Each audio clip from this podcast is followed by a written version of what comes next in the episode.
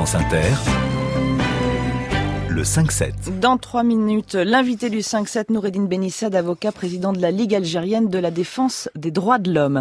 Bonjour Emmanuel Moreau. Bonjour Laetitia Gaillet. C'est l'esprit d'initiative. On connaissait les clowns du rire médecin auprès des enfants malades, mais ces clowns interviennent également auprès des enfants maltraités. Et oui, il y a 53 unités médico-judiciaires pédiatriques en France et 10 à venir, Laetitia.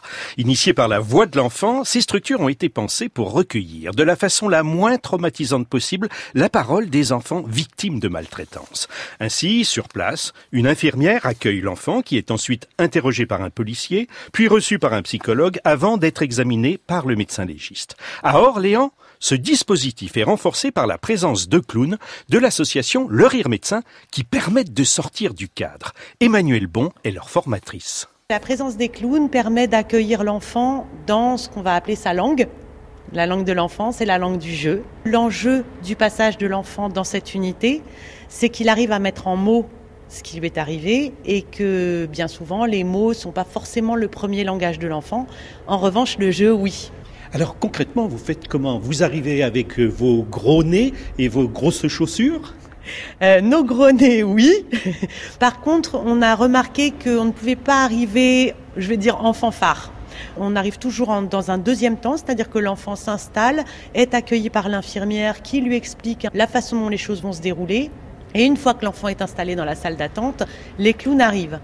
Ils viennent livrer une pizza alors qu'évidemment personne n'en a commandé. Ils viennent chercher leur chat alors qu'évidemment il n'y a pas de chat dans la salle d'attente. Ils cherchent la plage, tout le monde sait qu'elle n'est pas là. Enfin bon, ils viennent toujours pour un truc qui n'est pas adapté.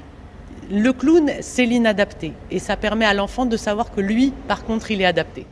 Et les clowns suivent ainsi l'enfant à chaque étape? Euh, Non, mais si les enfants les réclament, surtout au moment des examens médicaux les plus intimes, ils sont là.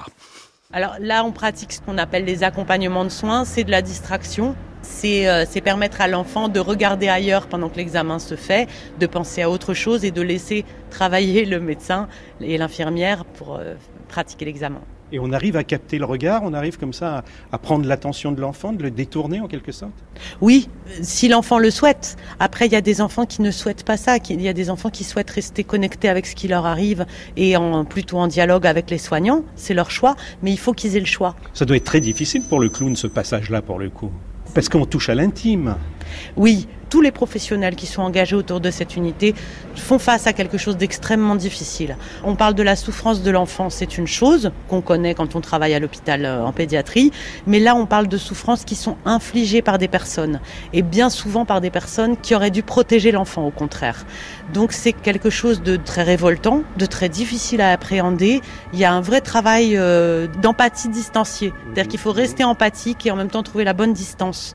C'est pourquoi ce sont les clowns de l'association du Rire Médecin spécialement formés qui assurent ce service exceptionnel. Laetitia. Merci Emmanuel Moreau et votre esprit d'initiative est à retrouver sur la page du 57franceinter.fr.